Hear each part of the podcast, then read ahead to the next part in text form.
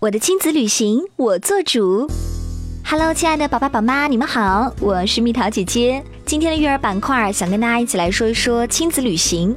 好羡慕那些家长经常带孩子到处飞、到处玩儿，总觉得亲子旅行可能会很麻烦，又好像很神秘的样子。其实不然，亲子旅行可以欣赏，但是不必模仿哦。那些关于一定带孩子去旅行和千万不要带孩子去旅行的争论，也是没什么意义。用适合你们自己的方式一起出发，一起去享受旅行的快乐，一起相互陪伴，在旅行中找到只属于你们的风景，才是最好的旅行哦。而亲子旅行的方式呢，也是多种多样。我为你梳理了七种，希望能给你一些灵感，让你设计出属于你们自己家的第八种。第一呢，就是跟着季节去旅行，春天看花，夏天看海，秋天采摘，冬天滑雪，就这么简单。可以根据不同季节设定不同的亲子游主题，也可以根据家庭经济条件调节目的地。比方说，去法国普罗旺斯看薰衣草，去日本滑雪，去家附近的植物园捡落叶，都能成为一次非常不错的亲子旅行。第二，酒店里也有好风景哦。父母想趁着带孩子旅行好好放松休息，就可以选择处于风景优美的酒店作为亲子旅行目的地，或者呢有温泉啊游泳池，或者有私家海滩，既能欣赏美景，孩子又有的玩儿，行程也很轻松。很多酒店对孩子非常友好，不仅设置了专门的儿童游乐场，还会给孩子送礼物呢。第三，Club Med 远行第一步。对于一些旅行菜鸟爸妈来说，可以把 Club Med 作为亲子旅行的第一步。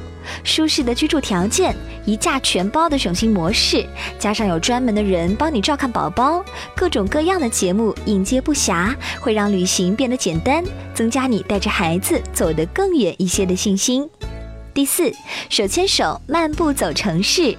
清迈、台北、厦门、丽江这样的城市都适合带着孩子慢走，吃当地的小吃，住有当地特色的民居，融入当地人的生活，每天睡到自然醒，然后和孩子手拉手，不紧不慢地去逛街，在各种甜品店里品鉴哪家的冰淇淋最好吃。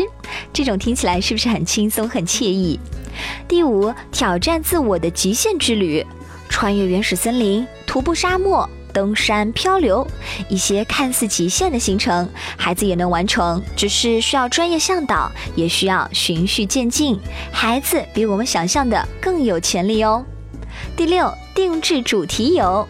迪士尼动物园、乐高乐园等是大多数孩子的最爱，也可以根据自己孩子特别的兴趣设定主题，比如去看各种火车，去芬兰拜访圣诞老人，去日本宫崎骏主题乐园和龙猫会面，都会给孩子带来难忘的体验。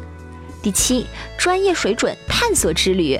由专业人员带领进行某一领域的探索之旅，也成为了很热门的亲子旅行趋势哦。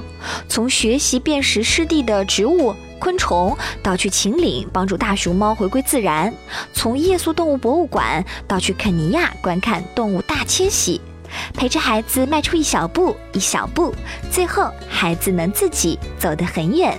所以听了这么多，看看你能不能设计出属于你们自己家庭的第八种亲子旅行方式呢？